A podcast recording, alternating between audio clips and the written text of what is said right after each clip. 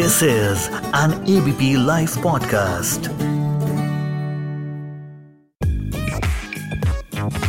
सबसे बड़ा रुपया।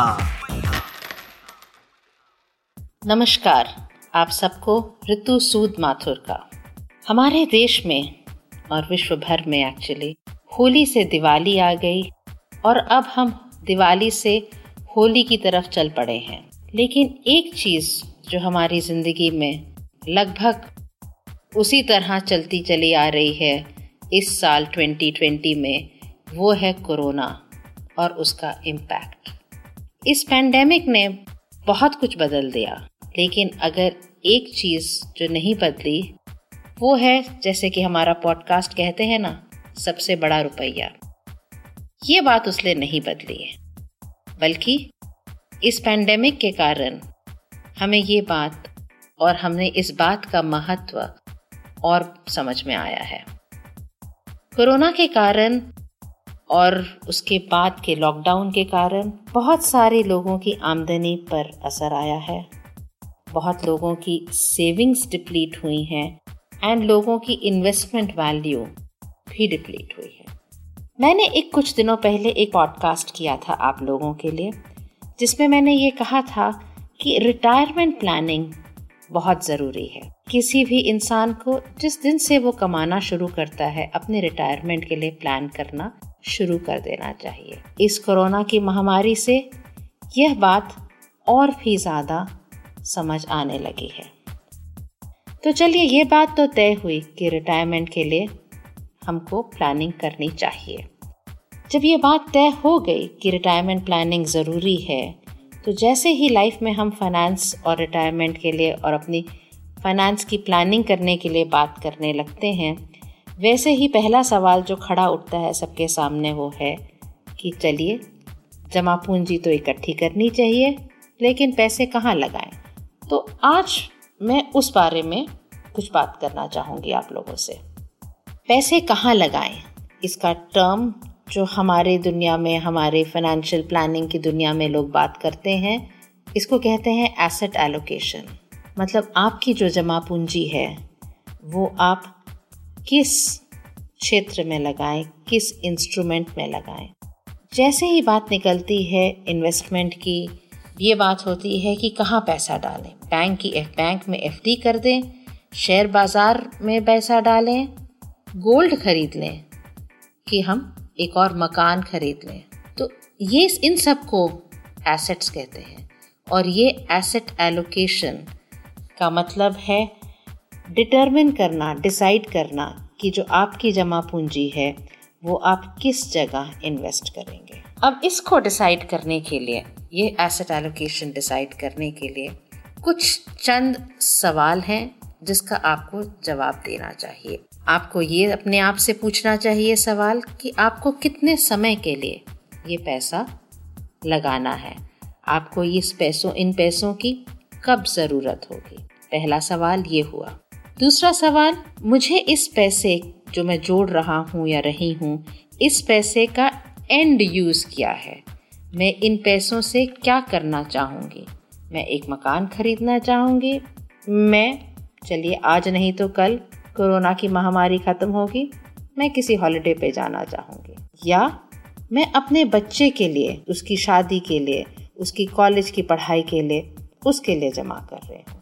ये सारे सवाल जो हैं, इन सब के जवाबों का आपको ठीक से अंदाज़ा लगा के और बहुत ही ध्यान से डिसाइड करना होगा कि आपने जो जमा पूंजी है वो किस चीज़ के लिए जमा कर रहे हैं और कौन सा पैसा आपको किस चीज़ के लिए जमा कर रहे हैं? तीसरी बात वो है जैसे मैंने कहा पहली और दूसरी बात तो हुई कि कितने समय के लिए और एंड यूज़ क्या है। तीसरी बात है कि आप उस जमा पूंजी या उस इन्वेस्टमेंट से में कितना रिस्क सह सकते हैं।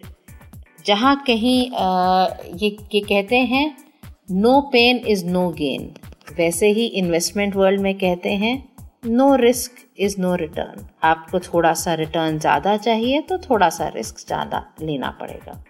पर हम अपने सब पैसे के साथ तो रिस्क नहीं ले सकते ना? तो इसलिए इस सवाल का आपको जवाब देना पड़ेगा कि आपका पैसा आप उस इन्वेस्टमेंट के लिए कितना रिस्क ले सकते हैं। जब आप अपने फाइनेंस की प्लानिंग करते हैं, इन तीन चीज़ों का अगर आप जवाब दे देते हैं तो उसके हिसाब से बकेट्स क्रिएट करने चाहिए कि कुछ पैसा हम थोड़े समय के लिए, कम रिस्क के लिए और एक पर्टिकुलर चीज़ के लिए हम सेव कर रहे हैं। हम ये पैसा ये पैसा हम बच्चे की शादी के लिए सेव कर रहे हैं। ये ये ये पैसा मुझे जैसे ही लॉकडाउन ख़त्म होगा लॉकडाउन तो खैर नहीं है, जैसे ही महामारी ख़त्म होगी, मैं हॉलिडे पे जाऊँगा या जाऊँगी, उसके लिए खर्च स्पेंड कर रही हूँ सेव कर रही हूँ। कुछ पैसा आप इसलिए इन्वेस्ट करना चाहते हैं कि आपकी सालगिरह आ रही है और आपने एक टैटू ही बनवाना है। तो जिस जिस चीज़ के लिए भी आप पैसा जमा कर रहे हैं उस चीज़ का क्या पर्पस है, ये सब आप डिसाइड करके उनको उस बकेट्स में क्रिएट कर दीजिए। इन बकेट्स में क्रिएट करने को ही एसेट एलोकेशन नाम दिया गया है। जैसे आप एसेट एलोकेशन कर लेते हैं कि कौन सा पैसा या कितना पैसा आपका किस काम के लिए आपने रखा है तो उसके बेसिस पर आप फिर स्कीम ढूंढेंगे। कि कहाँ मैं पैसा लगाऊँ, जो मेरी ये सारी चीज़ें जो मैं चाहता हूँ या चाहती हूँ, ये सारी चीज़ें पूरा करें। अगर आप रिस्क कम लेना चाहते हैं, आप रिस्क कम लेना चाहते हैं तो आप bank fix deposit recurring deposit PPF debt mutual fund जैसे स्कीम्स में लगाएँगे।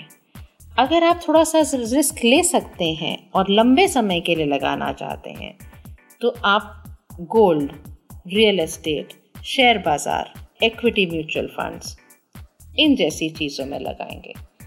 तो जो तो एसेट एलोकेशन इसी को कहते हैं और ये एसेट एलोकेशन बहुत ज़रूरी होता है जो फ़र्स्ट स्टेप है आपके फाइनेंशियल प्लानिंग करने का। एसेट एलोकेशन एक कॉन्सेप्ट है, एक चीज़ है जिसके लिए हमें स्टिक करना चाहिए। आपको विश्वास रखना चाहिए और लॉन्ग टर्म इन्वेस्टमेंट है तो लॉन्ग टर्म तक उसको छोड़ देना चाहिए। ये राज होगा अच्छे फाइनेंशियल प्लान का और ये राज होगा अगर आप अपने एसेट एलोकेशन के ऊपर अमल रहेंगे लॉन्ग टर्म इन्वेस्टमेंट को लॉन्ग टर्म के लिए छोड़ देंगे तो ये आपकी टिप्स रहेंगी कि आपका रुपया सबसे बड़ा कैसे बन सकता है। उम्मीद है आपको ये जो मैंने एडवाइस दी है, ये ठीक लगी होगी। थैंक यू सबसे बड़ा रुपया।